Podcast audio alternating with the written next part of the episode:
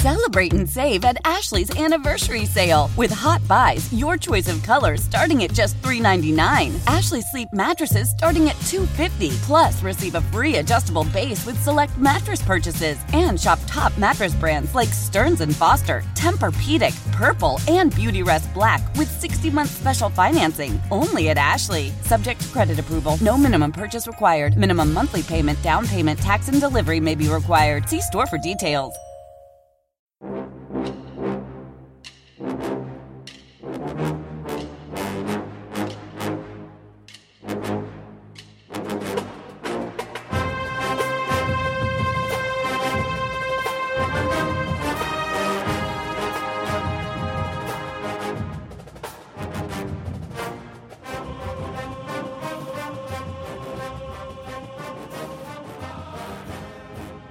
Good morning, Bucknutters. Welcome to the Bucknuts Morning Five here on Wednesday, February 3rd, 2021. I am Dave Biddle. I am joined by the People's Champ, Matt Baxendell. It is signing day. Bax, the Buckeyes are going to sign another class that finishes number two in the nation.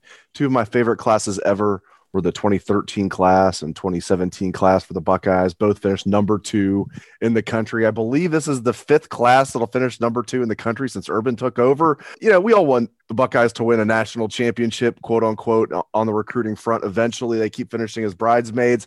I will take this. Even going back to Tressel's first real recruiting class, 2002, that class finished number two overall to Texas. You know, the best part about this is, is that this is something I think going back to the start of the urban era is is that the difference is under Jim Tressel, you'd have like a top five class, and then you'd have somewhere like 15th, right? And then you'd have like a seventh class, and then like a 10th class, and then like a 15th, and then like a fourth, right?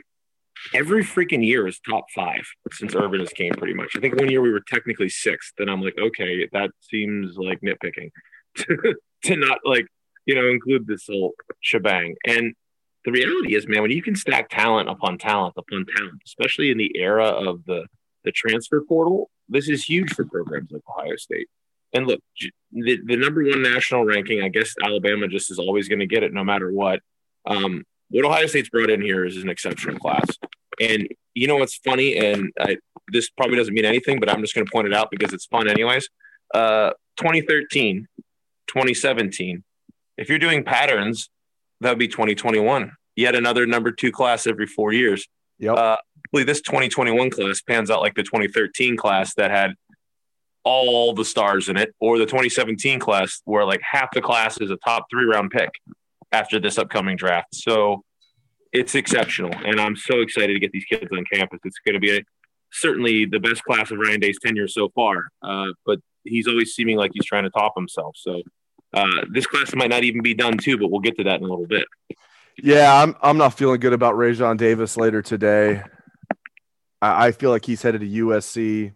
I like that we have some drama on signing day. It feels a little old school to me, but uh, I'm not feeling good about Raesjon Davis. Where are you at? You know, I'm just uh, I'm glad on signing day where our signing day experience isn't the way it used to be and this is if anybody knows me, they know like I love me some Jim Tressel. Like the last time I saw him, I had to restrain myself from bro hugging him because I didn't think his wife would approve. I love me some Jim Tressel. But every signing day under Jim Tressel, it was four kids were ready to pick OSU, except none of them would, and they put the OSU hat on the table just so they could pick a different one, right? So like, I agree. I think Raesjon Davis is going to end up going to USC as well. Um, I'm thrilled he gave OSU as much consideration as he did, but it's hard to pull a kid from the west West Coast whenever they have SC with any sort of competency on its side. And SC was somewhat competent this year, uh, and I think that for whatever reason, people are feeling a little bit better about the Clay Helton experience. But the reality is, is that hey, if he doesn't pick OSU, they gave it a, their best possible shot in the whole pandemic world. And you know what? Signing day drama doesn't really exist a lot anymore, like you were saying, right? Uh, so if there's a little drama, you never know if it can turn our way. We've been more surprised in the past. Remember when Cameron Heyward picked Ohio State despite the fact he never visited campus and was picking between all Southern schools out of Georgia? So you never know. You just never know. Speaking of that, do you miss the old days? They're not even that old. Five years ago, um, I remember talking to you. We did the show 2013 recruiting class for Vonn Bell picked Ohio State on signing day would you rather have it like it used to be where it was just you know all in on the first wednesday of february or do you like it the way it is now where you have the early signing period a little before Christmas, and now what we have today? Dude, I don't really like the Christmas signing period. I've never liked the Christmas signing period. I felt like you should have like an August 15th or something for like the yes, I'm blatantly going here and I'm not changing my mind. And I think every early signature should have a clause in it that says if there is a coaching change at the head coaching position between now and the next signing day, that's null and void, right? That way, that kids who commit to, uh, say, a Tennessee, and then their head coach, you know, gets caught with the McDonald's bags full of money, then they're not stuck in their letter of intent, right? So, like, I think that's how it should be. December seems like it's almost pointless. It's like an extra month. Whoop de doo. Kids just enrolled early at that point, right? Um, and there was always a little bit of fun. We used to talk about Urban was the spatula, right? You know, he was going into the kitchen, he was going to go pick your best player and take it, right? Like that made it more fun to me, right? I, I, I don't like the December signing period. And it also sets off the rhythm of all these coaches, right? Like they're working towards signing day while preparing for a bowl game in a normal year and working with bowl practices. So it's, and they're supposed to be on the road. And it, to me, it's stacking too many important things on top of each other in most of these situations, right? Not to mention, programs are more incentivized to get rid of coaches earlier so they can get replacements in earlier and disrupting seasons whenever people are in the middle of fire sale mode. And so you have like in the back in the day, it used to be get through the bowl games, pick your new coach, give him three weeks to get his class together, right? Now it's fire him eight games into the season so you can try to pick somebody else's staff apart right after the conference championship games and give yourself a prayer to get a guy signed in the next week, right? I don't like the way the calendars worked out. I, I, I, if you told me it was back to the original system or keep what we have, I'd go to the original system. It was more fun and it made more sense. So JTT, JT Tuimoloau, the five-star defensive tackle slash strong side defensive end. I tend to think he'll be a three tech in college and the NFL. Is going to wait till probably May Bax to make his decision. He's definitely not going to announce today, as everybody knows. What do you think is going to eventually happen with JTT? I mean, does he even sign at that point? Like he just enrolls at that point, right? Like here's your scholarship papers. Welcome to campus, young man. Um, like, like, like I, I seriously think, don't, don't let him intense period expire at the end of April or something. Terrell Pryor was like, dude, you're waiting a while here, man. You're you're kind of you're kind of stringing it out here, bro. Yeah, Terrell Pryor's like, is this enough attention yet? no, I mean, I here's the problem. I can't give JTT any heck here, right? None. Like that's a, that's not fair to the kid in a pandemic year where he hasn't been able to see all of his schools, right? And you know, if you're one of those kids like him who's a blatant big star guy who you know is pretty tight vested on his recruiting, right? Um, and he's from Washington, where it's not easy to just like get in a car and go visit somewhere, right? Like if you're at Ohio State, you can get in a car over the summer in a week period. You can drive through like the entire South, or you can drive through the entire Midwest, right? If you're in in Seattle, it's like a whole day each way just to get to any other decent school outside of Oregon, right? Like your drive to California is two days. You know what I mean? Like you can't drive to like you know Texas or or, or wherever, right? You're just you're you're way out in in left field, relatively speaking, as a recruit. So it's flights everywhere, it's expenses. It's a kid who plays basketball who you know, frankly, was occupied playing multiple sports, which is what we always tell all these kids we wish they did, right? Play all the sports, be a kid. Don't pick one sport so you have to, right? So he hasn't had a chance to see all of his schools. He hasn't had a chance to really collect all of his data. He's waiting this long because he wants to get through all of his high school stuff and then make the best decision for himself.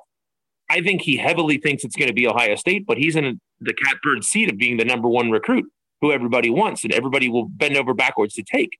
So he doesn't have to follow your sign your letter of intent plan, right? He's not the number 364 rated player in the country. He's the number one. So you know what? JTT is going to show up wherever he wants to show up on June whatever and be part of somebody's summer program. And right now, I think if he had to pick, it would be Ohio State. But I think he wants to make sure it's the right choice for him. Just like we saw with Emeka Egbuka, right? He had to visit all of his finalists before he made his choice. And when he finally got his visit in, despite the big, you know, push made in his final visit at Oklahoma, he knew where he wanted to go and it confirmed his choice. So I don't blame JTT for waiting. I frankly think he's going to end up at Ohio State. Why wouldn't you want to play for Larry Johnson? Why wouldn't you want to follow these Washington kids that are coming to Ohio State? I mean, every part of it makes sense. And Oregon's going to push for him, and SC is going to push for him, and Bama will push for him. But I think as of right now, if he's ending up anywhere, it's going to be Ohio State. And let's face it, our West Coast guy out there is probably the closest one to his recruitment. He's been saying that all along. Is it Brandon Huffman is the one out there covering him, Dave? Right? Yes. Yeah. Brandon Huffman does a great job. Hey, and very well said about um, JT taking his time. JT Tuimoloau taking his time. God bless him. I mean, my gosh, he hasn't even like visited the campus yet. We can make Terrell Pryor jokes as I just did, but uh, you know, take your time, young man. This is a huge decision. He hasn't, I guarantee if it wasn't for the pandemic, he would have made his choice by now because he would have been able to visit and do everything that he wanted to do. So take your time, young man. And uh, hopefully, uh, for the Buckeyes' sake, he will do the right thing in the end. All right, let's have a little fun here, man. Uh, one, one other question for you. If he comes to Ohio State, do I have to get it the pronunciation on his name right? Because I keep screwing it up and I'm going to call him JTT in perpetuity. Is everybody good with that? Everybody calls him JTT. I think that's the safe way to go. I, yeah, thanks to Bill Kurelic, I know it's Tui Molo Al. Tui Molo Al. So there we that's go. Like DJ DJU from Clemson. Like, uh, is it Ungalale? Is how you're supposed to say his name? I think. Like, like I, am not playing around with pronouncing names wrong, right? My last name's Baxendell, but like JTT is just so much easier to say. I'm just going to refer to him as JTT in perpetuity now. Notice how I stayed quiet when you asked me about uh, DJU's pronunciation. I was like, "Yeah, man, yeah, um, yeah. I think you, I think you got it there." All right, let's have a little fun here. These are the real college football rankings for 2021. Vegas's rankings. So if you're trying to bet on college football in 2021, who's going to be the national champion? Here you go. Here are your rankings. Number one, Alabama. And I'm going to give you the betting odds as well. Number one, Alabama plus 275. So if you bet 100 and Alabama wins the national championship, you get $275. Number two, Clemson plus 400, so four to one. Bet 100 on Clemson to win the title. They win it, you get 400. We'll go right down the list from there. Georgia plus 450. Ohio State, number four, plus 650. If you bet $100 on the Buckeyes to win the national championship, you will get $650. Number five, Oklahoma, eight to one. Then there is a huge jump Bax. So you got the number one, number two, number three, number four, number five teams, as I said Bama, Clemson, Georgia, Ohio State, Oklahoma, all eight to one or less to win the title. Number six, do you have a guess? I'm assuming it's Notre Dame because of all the gamblers that they're going to put dumb money on it. Texas A&M. Really? And guess what the jump is? It is from plus 800 from 8 to 1 for Oklahoma to plus 2800 to Texas A&M from 5 to 6. So from 8 to 1 to 28 to 1 from 5 to 6. So basically they're saying, okay, it's going to be four of these five teams that are going to make it. Then we'll go from there just for people then you can react to this. Number seven, again, these are the Vegas, quote unquote, Vegas rankings. Number seven, LSU, 30 to 1. Tied for eighth, Iowa State and Texas 33 to 1. 10th, Florida 40 to 1. Tied for 11th, North Carolina and USC 45 to 1. 13th, Ohio State's second opponent of the season, Oregon 50 to 1. Again, these are odds to win the national championship in college football in 2021. There's a few more here. Number 14, Miami. The Hurricanes, not the Red Hawk. That's right. My niece Jennifer, uh, although my niece Jennifer at Miami University, they they could be in the running. You never know. Miami, 60 to 1. 15th, Notre Dame, 66 to 1. Finally, the Big Ten checks in again here. Penn State, 16th, 80 to 1. And then tied for 17th, Michigan and Wisconsin, 100 to 1. Bax, your thoughts? Well, first of all, Notre Dame and Michigan are going to change significantly. Uh, I'm shocked they're that low just because those are the two schools that the Vegas uh, suckers bets have always been on. Like I used to go out to Vegas every summer in July uh, when I used to run my my ticketing company, which isn't the thing thanks to the pandemic right now. Um, but we would go out there and we'd laugh every summer because Michigan would be 12 to 1, 13 to 1. And it was because their massive fan base of people would all go out there, get drunk, and convince themselves that Michigan was actually going to win something. And it was like the safest money the casino ever made. And that says a lot because you're in a casino. Uh, now, of those odds, look, they the top five make total sense outside of Georgia, which is hilarious. Georgia's just them saying, well, in case they win the SEC, they're going to be a one and four proposition to win the championship. We all know Georgia's not winning a national championship. Like, what was the last time Georgia had good quarterback play? Matthew Stafford? And even then, he was like Jeff George in college. Like, he would try to throw the ball through people. So, Georgia being on that list is hilarious to me.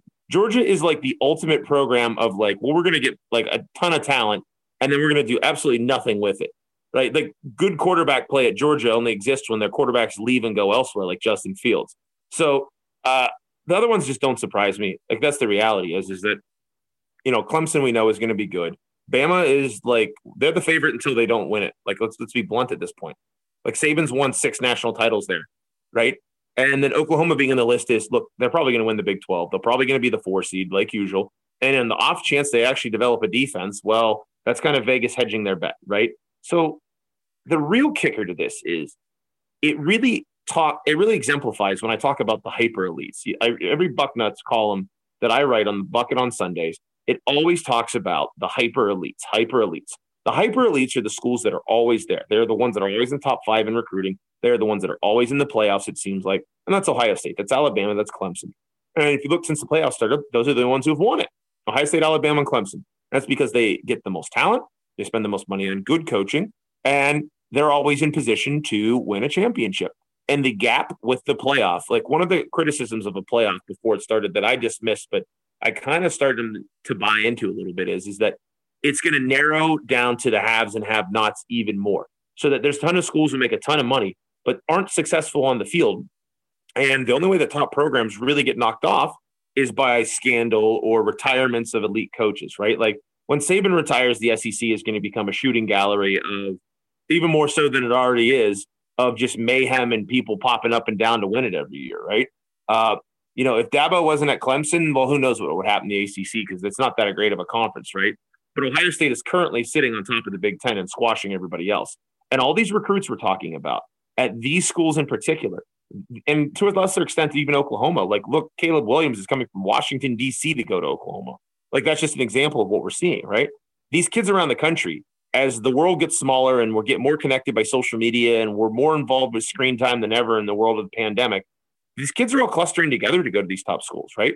Like, these kids are recruiting each other as much as the coaches anymore. And you're going to continue to see this consolidation into a top couple programs, of which it's become very clear as we get further into the playoff era that Ohio State is firmly ensconced as one of the three true hyper elites. And then I would tell you, Oklahoma is right behind those programs just because of their easier path to the playoff. And you're gonna it's gonna require a, a big seismic shift, like USC getting their act together and making the Pac-12 a real uh, championship contender, or Saban retiring at Alabama and somebody else like Georgia having an opportunity to win in the SEC. But right now, you have three hyper elites and the other programs that are sort of on the cusp of catching them, which is Oklahoma and the designated. We think they're going to be second in the SEC team, which in this case is Georgia. And then there's everybody else. And that's kind of what we're seeing across college football in terms of a big picture point of view. Great stuff from Matt Baxendell. You can catch his column every Sunday. It is the bucket.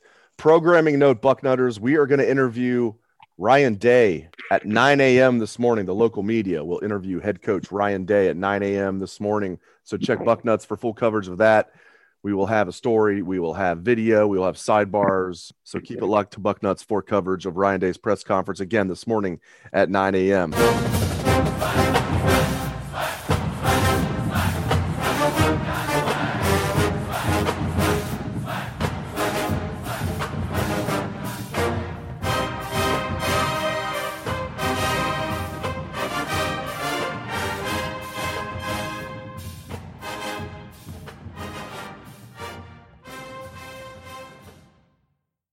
Winter here. If I had it my way, it would stay winter all year long. Short days, wind chill, black ice, and a good polar vortex. Oh, heaven! Wait, is it getting warm in here? Your cold snap is over, Old Man Winter. Spring has arrived. Spring.